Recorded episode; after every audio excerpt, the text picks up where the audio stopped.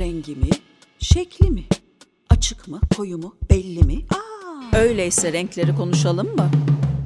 Zevkler ve renkler tartışılmaz derlerdi. Homart'la Rengarenk podcast serisine kadar. Ben Pınar Karadeniz, Homart dergisi yazarlarından. Homart'la Rengarenk podcast serimizin bu bölümünde çok keyifli bir konuğumuz var. Tasarımcı Ersin Tunçay. Merhabalar, hoş geldiniz. Merhaba, hoş bulduk. Ee, bu sabah yolda gelirken e, sosyal medya platformlarından birinde bir e, yayına rast geldim. E, ve bu yayında e, dünyamızda ne kadar renklerin azaldığını, günümüzde e, çok grileşmeye başladığımızı ve bunun aslında birçok firmanın özellikle tercih etmeye başladığı bir e, seçenek olduğuna dair bir yayın vardı. E, ve tabii ki hani bunu eleştiren bir yayındı. Yani biz e, renklere tekrar dönmeliyiz çünkü insan olarak renklere ihtiyacımız var diyordu yayın. Kesinlikle. E, ben de bunu buna denk gelince yahu dedim ne kadar doğru bir iş yapıyoruz renkler hakkında konuşarak öyleyse. O yüzden e, daha da böyle bir motive olarak geldim bugün efendim buraya. E, sizle de bu konulara e, ek, değişik, enteresan e, açılar getireceğimizden eminim. Bakalım yani benim bir fikrim, bir görüşüm var ama tabii anlatmaya çalışacağım. E hadi bakalım öyleyse. Bu renkler konusunda size katılıyorum. Ee, ya biz mesela ne bileyim bir İstanbul'da sıkılırız ya griden hava açmamıştır hep bulutludur falan böyle bir gitsek de güneye bir yeşili görsek mavi görsek deyip sonra mimari anlamda sürekli gri niye yaptığımızı ben de anlamış değilim. Herhalde bu bir kısır döngüye girdi. Müşterinin beklentisi bu yönde olduğu için mimarlar da tasarımcılar da herhalde bir şekilde tabii onlar da hayatlarını devam ettirmek istiyorlar ve o yola giriyorlar diye düşünüyorum. Ama onda da şöyle bir eleştirim olacak. Var bizim o ben Kadıköy tarafında oturuyorum.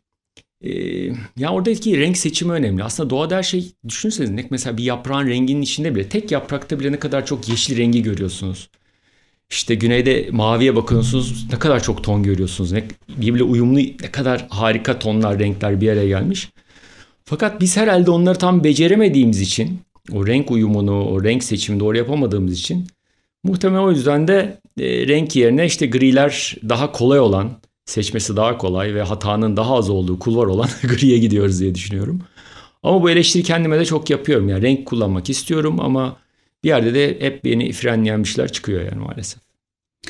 Peki renk dediğimizde e, yaşama bunu nasıl adapte ediyoruz? Şimdi Sadece binalar değil. değil. Hatta evet. belki yaşamla mı başlamak gerekiyor renge? Yaşama ad- adapte ederek mi? Yaşamda renkleri yaşayarak mı başlamak gerekiyor? Şimdi aslında kendimce söyleyeyim. Benim iyi becerdiğim bir şey olduğunu düşünüyorum bu renkli yaşama konusunu. Ben bir sürü kulvarda bir şeyler yapmayı seviyorum. Yani yeni bir şeyler denemeyi seviyorum. Aslında en sevdiğim şey yeni bir şey öğrenmek. Ve beni mesela en motive eden hayatta yeni bir şey öğrenmek. Yani bir hedef koyup hedefe ulaşmak için yeni bir kulvar seçiyorum kendime. Ve o kulvarda giderken de bir şeyler öğreniyorum. Ve öğrendiklerime de bir hedef belirliyorum. İşte mesela geçen hafta Bilecik'te e, göl pazarında kaya tırmanmaya gittik. Bu benim 2016'da başladım. Aslında şöyle benim kızlarım için başladığım spor örnek olayım diye. Fakat mesela onlar bıraktılar ben devam ediyorum. Haftada bir gün Doğan Palut var bizim hocamız işte o bize ders veriyor, eğitim veriyor Marmara Üniversitesi Anadolu Hisarı'nda. Ee, onun dışında da güzel hava bulduğumuzda da kayaya gidiyoruz. Doğal ortamda tırmanmaya gidiyoruz. Bu benim için bir renk mesela. Hayatıma ben değişik bir şey kattım ve bir şey öğreniyorum ve kendimi orada çok iyi hissediyorum ben. Yani mesela e, burada insanları da görüyorum. Şimdi çok da eleştirmek istemiyorum. Negatif algı da hoş bir şey değil ama ya insanların gerçekten bütün gün hayatlarını kafede harcamalarında üzülüyorum. Yani sonuçta hayat bir ödül aslında. Evimize bir ödül veriyor. Diyor ki Allah kardeşim ben sana bak nefes veriyorum, motivasyon veriyorum. Hareket için kasları, güç her şey güç veriyor, her şeyi veriyor, zeka veriyor falan. Ama bunu hiç kullanmayıp kenarda tutup sürekli böyle sohbet muhabbetle geçen İlber Ortay söylüyor ya gençlere şaşırıyorum diye 2-3 saat hani bir kafede diyor bir saat oturulur 2 saat oturulur yani daha fazlası olmaz diyor. Ya olabilir sosyalleşmek de hayatın bir parçası. Biz sosyal varlıkları sonuçta. Buna zaten bunu yapıyoruz ama yani Bunda zaten çok zamanlı var bunu yapmak için. Mesela biz Bilecik'e kaya tırmanmaya gittik. Harika bir hava var. Tişörtle tırmandık. Kaç kişiydik? 8 kişiydik. Ve İstanbul'a yakın harika bir e, lokasyon. Böyle daha şey var, e, bungalov evler var. İstiyorsan kalabiliyorsun da. Ama 8 kişi gittik yani. Koca İstanbul yani bu Marmara bölgesini düşünün. Kaç? 17 milyon mu? 20 milyon İstanbul. Belki 30-40 milyondan 8 kişiydik orada. Windsurf yaptım bir yer. Bunda da aynısı. Koca İstanbul diyorduk. Ve İstanbul'un şöyle güzel tarafı var. Zaten tarihin bir yerde tarihin olabilmesi için eskiden biliyorsun biz aslında araba bizim için çok yeni bir şey. Biz hepimiz denizciyiz aslında. Hı hı hı. Biz 1000 2000 senelik denizcileriz. Araba bizim için 100 senelik bile değil. Bizim e, dedelerimiz, nelerimiz belki araba kullanmıyordu. Şimdi böyle bir ortamda eski denizcileriz diyoruz. Windsurf var. Tuzla'da vardı. İşte Büyükçekmece var. Bizim gençliğimiz onları yaparak geçti. Topu topu 50 kişiydik yani. Windsurf yarışları yapılırdı. Yani 20 kişi gelirdi gelmezdi. Sonra bir Alaçatı sayesinde bir e, şey yaptı. Bir ilerledi. Çok da iyi oldu. Dünya şampiyonları falan yapıldı ama Şimdi bu kadar elverişli bir yer varken İstanbul diyorsunuz işte kaya tırmanma yapacak yeri var. Windsurf diyeceğin yapacak yeri var. Hava çünkü bizde şöyledir. Rüzgar bizde lodos yazın esmez. Sadece e, kışın e, bizde lodos olur. O yüzden yazın sana hep e, güzel bir rüzgar verir. Hep böyle bir esinti rüzgarı. Meltem derler işte Yunanların meltemi dedikleri. Bunu kullanmayız mesela işte. Çok az kullanır. Es, aslında çok eski denizciyiz ama yeniyiz. Bu kısmını da çok anlamış değilim aslında. Yani bu kadar olanak varken kano yapabilirler mesela. Ne bileyim yani. Maddi olanakları da tabii insanların e, hak veriyorum. Ama bunun içinde Şile ormanları var. Mesela biz çok fazla yürüyüşe gidiyoruz Şile'ye. Genelde ben benden başka yürüyüş yapan da görmüyorum orada. Buna da şaşırıyor mesela diyor ki abi şehir çok kalabalık çok sıkıştık kaldık falan. Tamam bir doğaya gidelim. Ama doğa tehlikeli değil mi? Aslında tehlike İstanbul'da tabii ama şimdi insanlarda şöyle bir şey var. Bilmediği yeri tehlikeli diye kodlamış kafasına. Aslında e, bilmen için gitmen gerekiyor. İlk başta bir e, gideceksin, bakacaksın, göreceksin. İşte bir sürü aplikasyon var. Bunları takip edeceksin. Neyse ben bu konuda çok konuştum. Sorunuz varsa Yok, ama çok, e, şu anda çok doğru bir noktaya geldiniz. Çünkü e, bunu ben bizzat yaşadım. Afrika'da yaşadım çünkü bir dönem. Ve e, işte mesela Uganda'da yaşadım. E, neredesiniz işte şu anda neredesiniz dediklerinde Uganda'dayım diyorum ne o, ne Uganda mı falan böyle inanılmaz tepkiler hep aldım. E orada nasıl oluyor nasıl yaşıyorsunuz yahu normal oradaki insanlar nasıl evet. yaşıyorsa biz de öyle yaşıyoruz diyorum. Ama e, gerçekten e, kaçınılmaz bir e, ön yargı var.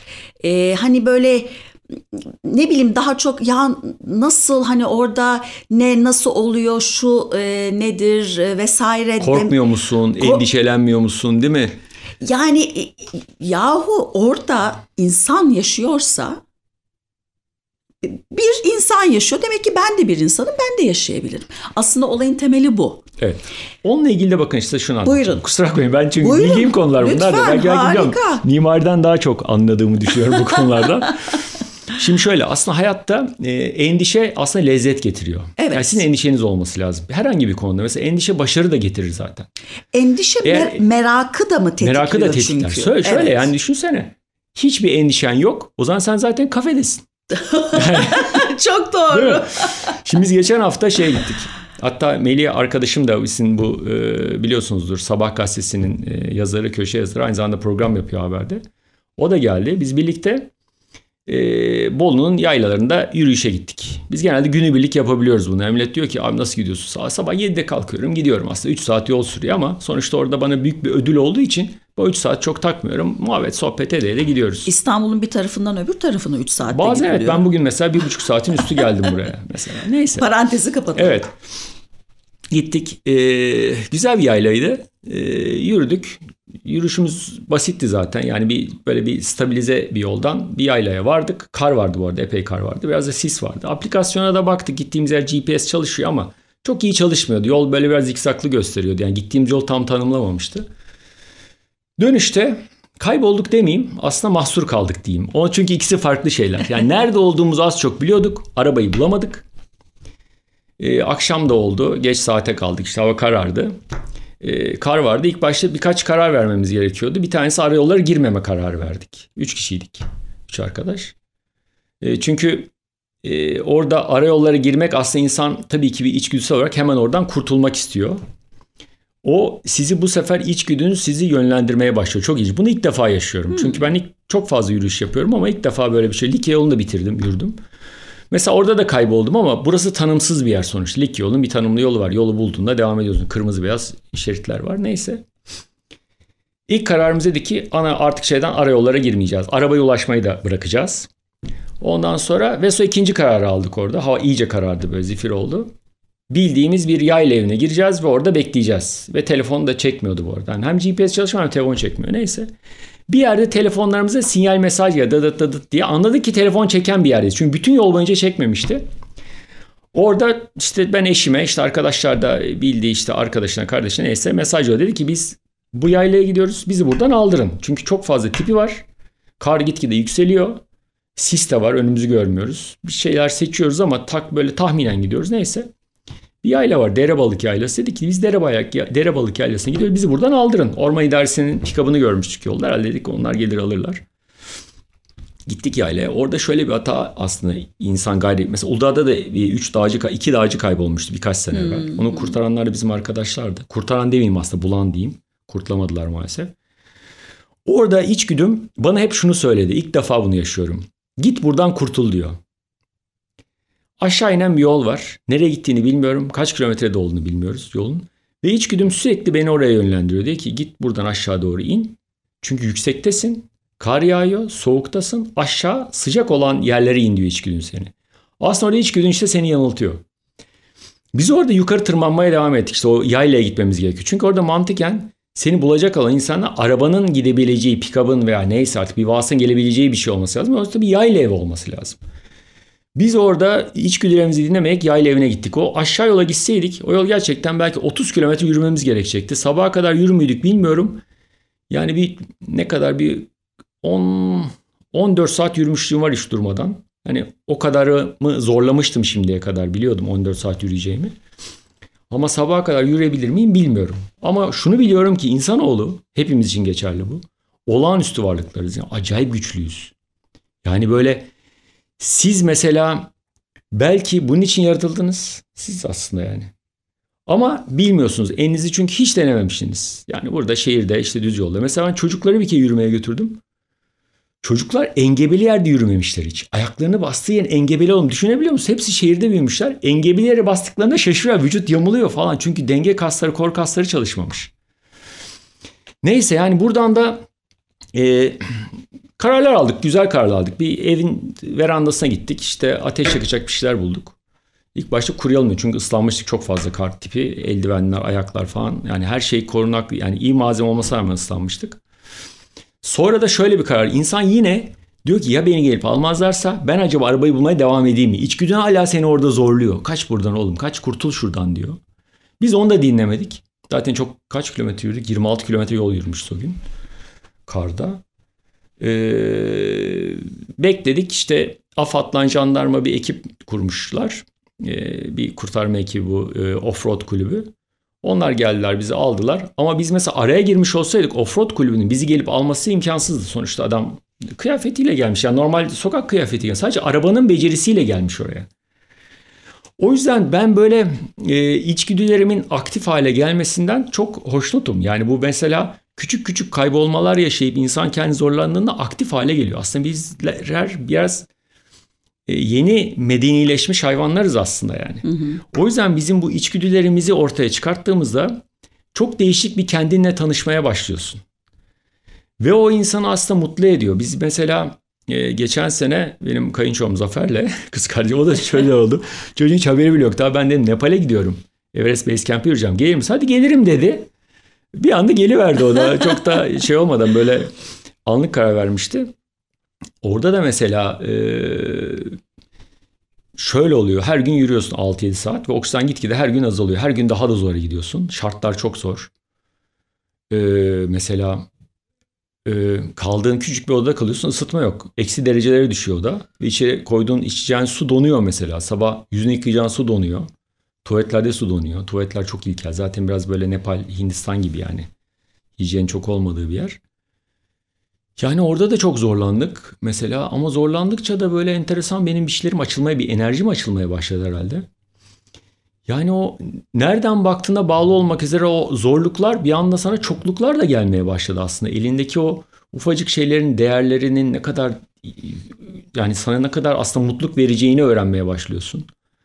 Ailen, elindekiler, işin, hayatın aslında.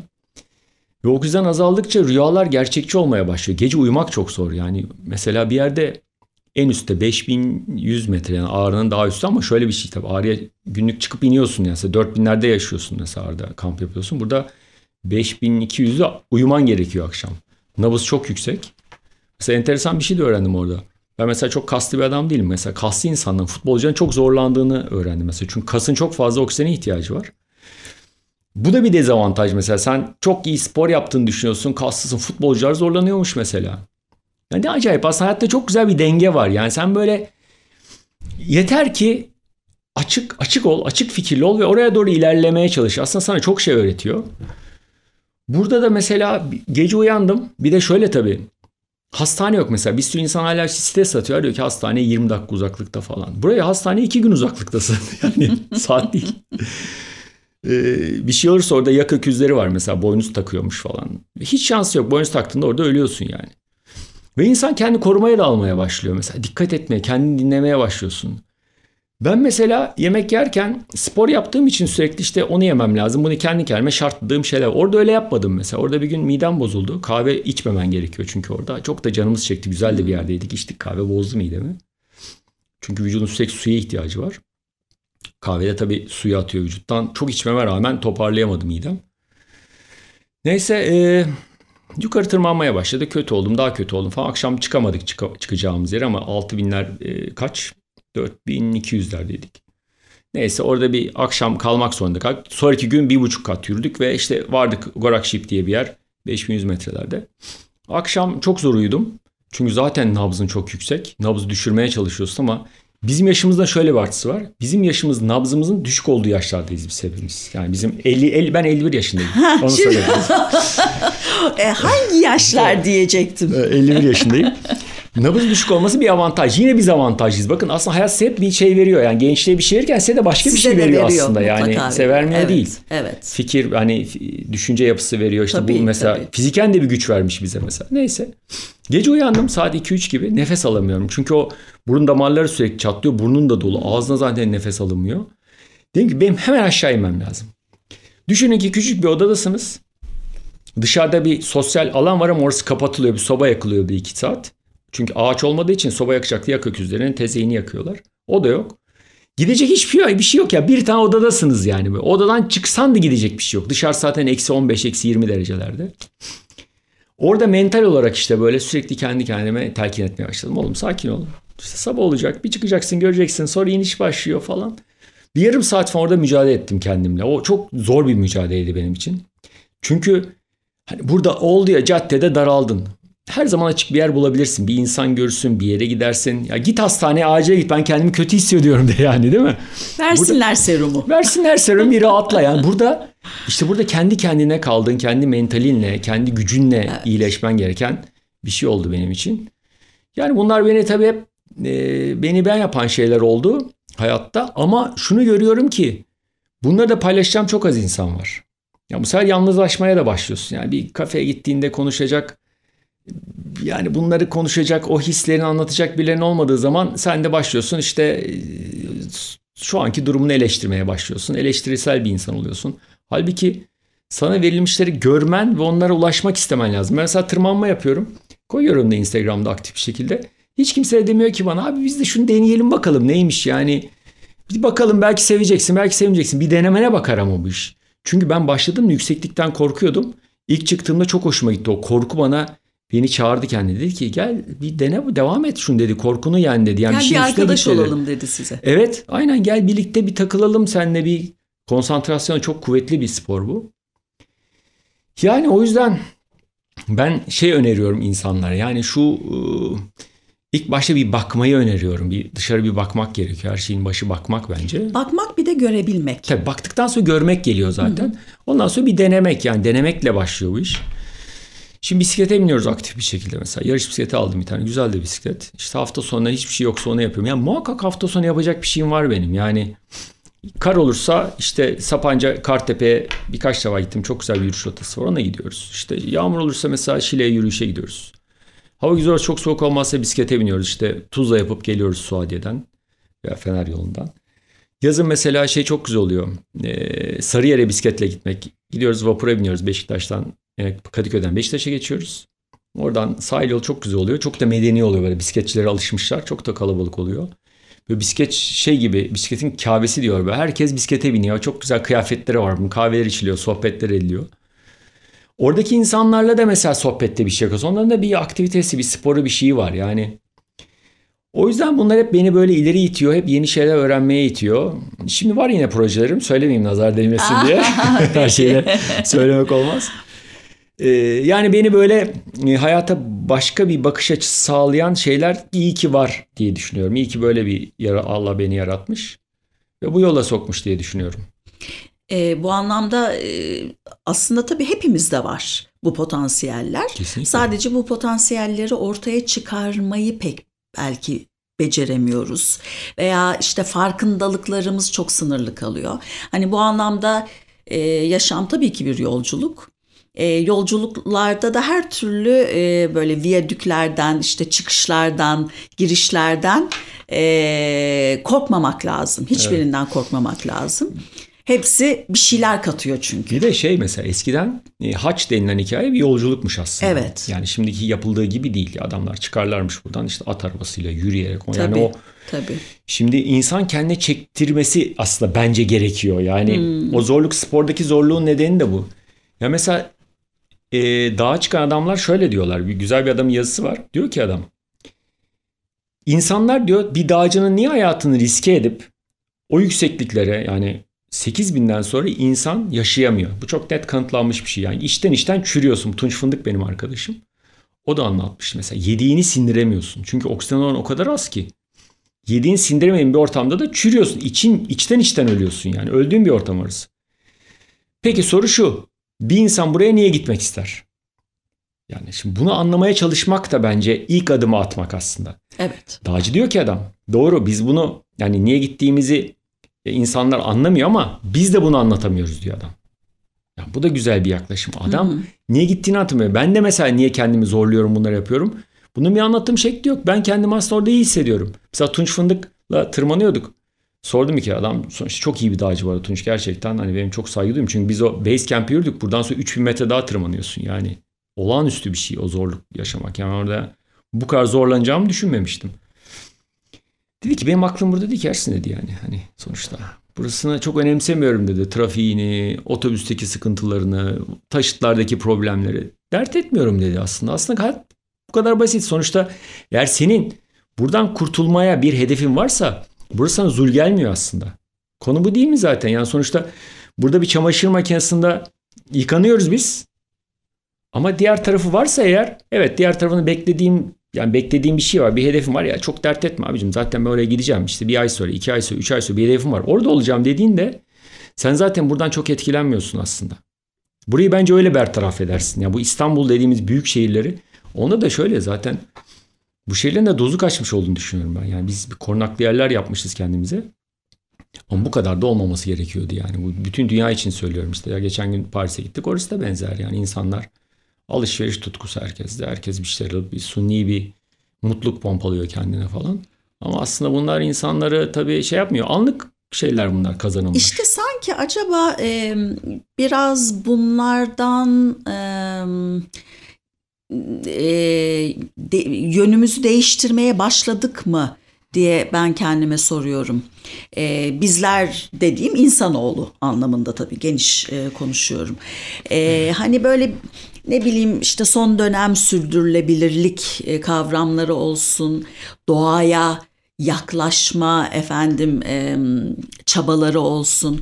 Böyle ufak ufak sanki işte e, denizciydik dedik ya. Hı hı. Biz denizciydik. E, arabacı olduk dedik örneğin. E, şimdi 50 işte, senedir arabacıyız. 3000 senedir denizciyiz. Denizciyiz. Acaba yine böyle ufak ufak denizciliğe mi dönmeye Var, başladık? Evet yani şöyle oldu. Böyle bir eğilim, e, trend, tandans işte ne derseniz ona. Öyle bir gidişat mı var sanki? Veya belki de böyle Yo, düşünmek hayır, istiyoruz. Doğru düşünüyorsunuz. hayır doğru. E, saptamanız doğru. E, insanlar artık bir şey arıyorlar kendilerine. Sonuçta şöyle oldu aslında ev aldı, araba aldı adam kendine. Artık yeni bir, bir şey arıyor kendine. Bu arada şunu da söyleyeyim. Ben Sicilya'dan tekneyle geçtim. Mesela Sicilya İtalya'nın çok fakir bir yeri. Kuzeyini geçtim boydan boya.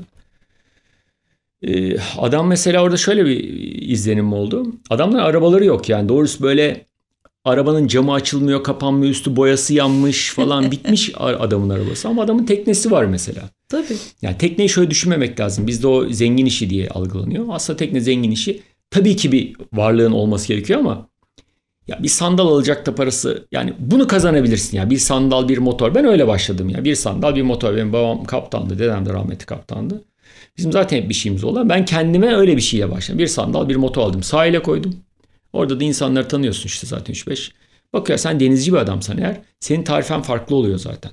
Sen daha farklılaşıyor ama sen orada bunu bir e, gezelim eğlenelim kafasına alıyorsan başka tarife var sana. Tabii tabii. Sen denizciysen eğer başka bir durum var. Neyse yani sonuçta ben öyle başladım. İşte yavaş yavaş kazandıkça, üzerine koydukça işte daha büyük bir şey aldım. İşte okyanusta seyir yaptım. Kuzey Atlantik'ten bir uzun bir katamaran yolculuğu yaptık mesela. Çok zor şartlar. 40 küsür, 43 esti yani videosu da var bende. 43 e, çok yüksek dalga yapıyor. 6-7 metre dalga böyle teknenin eğilerek bakıyorduk dalga ne büyüklük gelecek diye. Tekneyi bir alıyor böyle kaldırıyor kaldırıyor. Ben çok mutluydum mesela orada böyle. Orada da içgüdülerim devreye girdi çünkü benim muhtemelen. 3-4 gün seyir yaptık. E, hiç karaya uğramadan ve çok da açıktan gittik. E, hani riskli o gemilerin rotasından çıktık. E, gece seyrinde sıkıntı olmasın diye. Yani ben mesela yemek de yapıyordum. Ayaklarımı sıkıştırıyordum köşeye. Tencereyi de sıkıştırıyordum bir yere. Sonuçta ben açta kalmayı pek sevmem yani. Beslenmem lazım yine aynı motto. Ondan sonra hani bir şekilde yemeği herkese de yemek yaptım falan. Millet böyle biraz zorlanmıştı orada ben mesela çok keyifliyim. Çok mutluydum yani o dalgaların içine gitmekten. O böyle teknenin kafasının suyunun içine girmesinden iyi de yani böyle güveniyordum da yani ekip de iyi bir ekipti tabii. Tek başıma olsaydım belki bu kadar iyi hissetmezdim. Orada şöyle bir şey vardı sonuçta denizde. Ailemle mesela iki kızım ve eşimle bir tane seyirde de işte bu Sardunya'da San Sicilya'ya geçerken fırtına yakalandık. Orada da mesela çok zor yani böyle saate bakıyordum. Bir, bir sonraki baktığımda 3 dakika geçmiş. Ama nasıl olur 3 dakika geçmiş diyorum. Saatler geçmiş olması lazım. Çünkü o saatler gibi gelen bir durumdu. Oranın sorumluluğu bende çok ağırdı. Bu sefer tektim. İşte 4-5 arkadaşlık, erkek arkadaşlık. O zaman tabii daha farklı. Yani bunlar böyle hep şey işte insan hayatına. Aa demek ki ben burada böyle hissediyorum, burada böyle hissediyorum. Hep bir geçmişine bir şeyler böyle bir izlenimler yaratarak geliyorsun.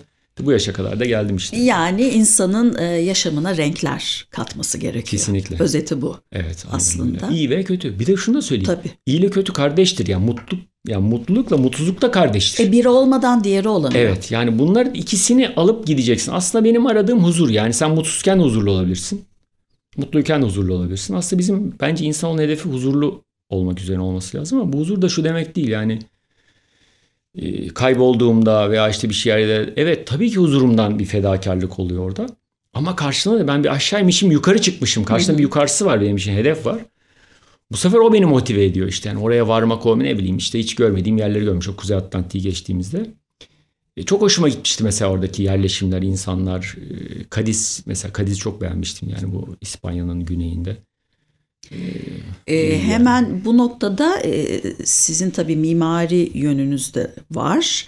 E, bu kadar e, renkli deneyimler yaşamış biri olarak eminim tasarımlarınızda da bu deneyimleriniz e, bir şekilde kendisini gösteriyor. Şöyle veya böyle. Hani müşterinin tabii ki talepleriyle e, nasıl diyeyim e, entegre olarak evet. e, mutlaka gösteriyordur kendisini yansıtıyordur daha doğrusu bu deneyimleriniz.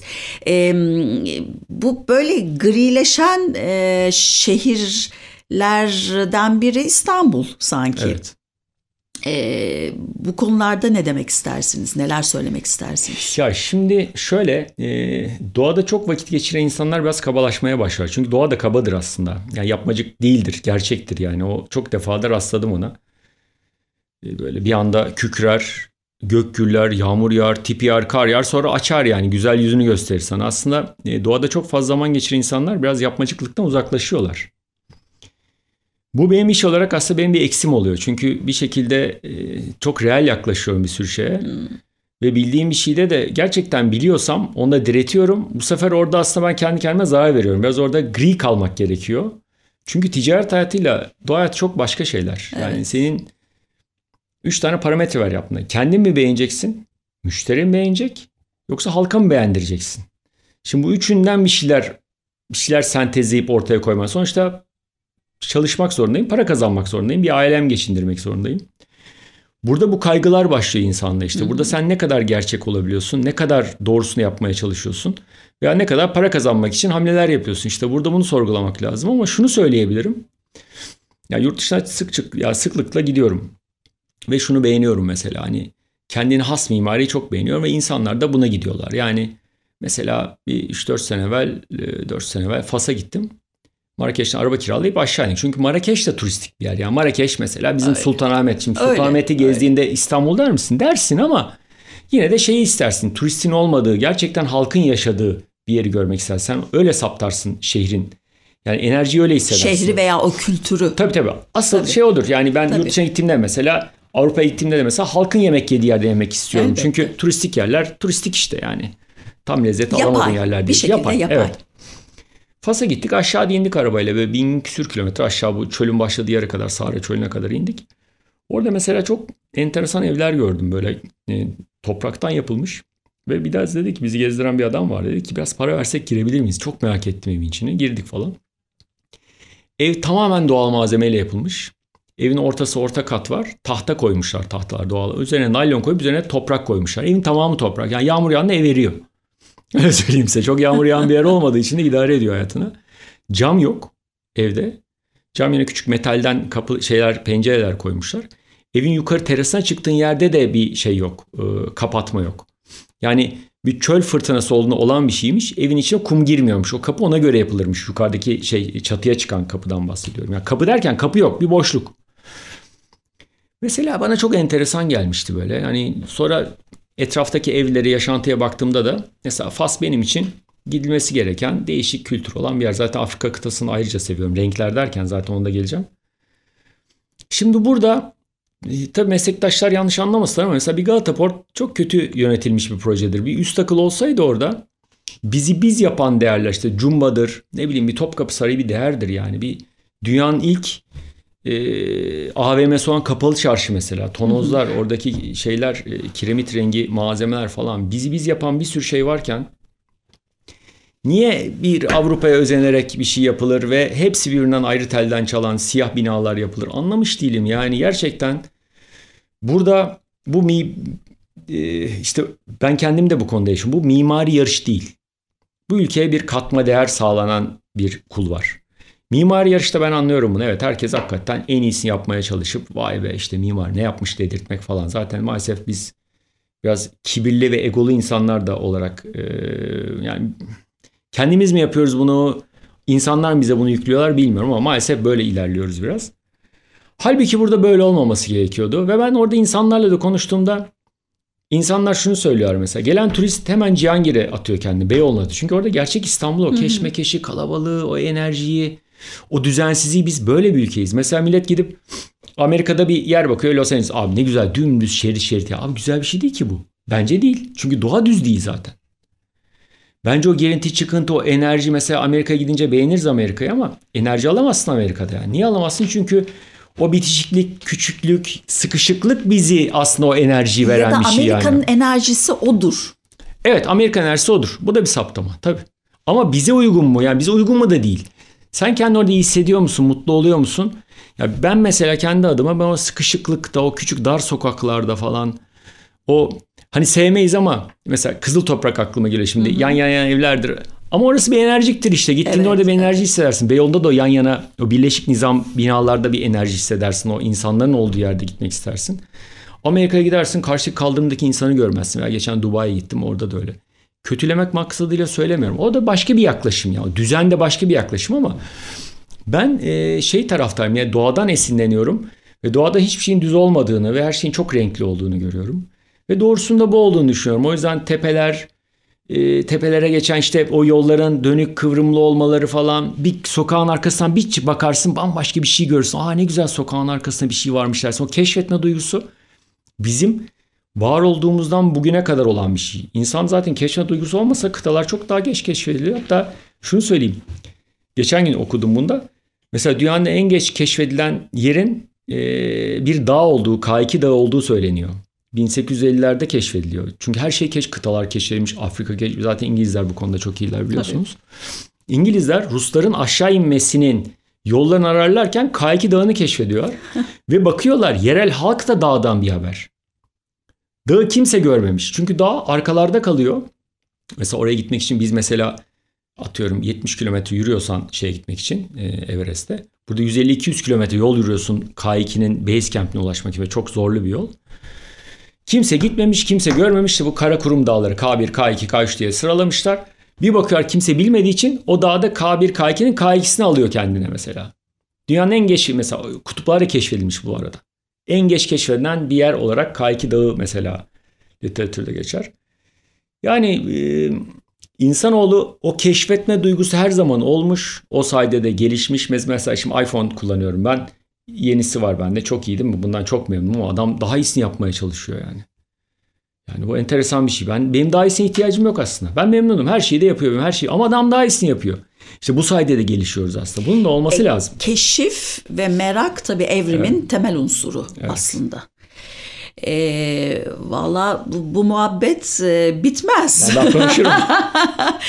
bu muhabbet bitmez. Bu arada hemen e, unutmadan söyleyeyim. E, hani böyle adrenalin e, seviyesi çok fazla olmayan parkurlarınızda e, haberdar etmenizi rica edeceğim. Vallahi yakın zamanda bakın Şile'de e, yürüyüş yapacağım. Okay. E, birkaç arkadaşıma da söyledim. Tamam. Gelin orada birkaç par birkaç derken bir sürü parkurum var. Böyle 8, 10, 12, 14 kilometre, 16 kilometre keyfe keder yürüyoruz.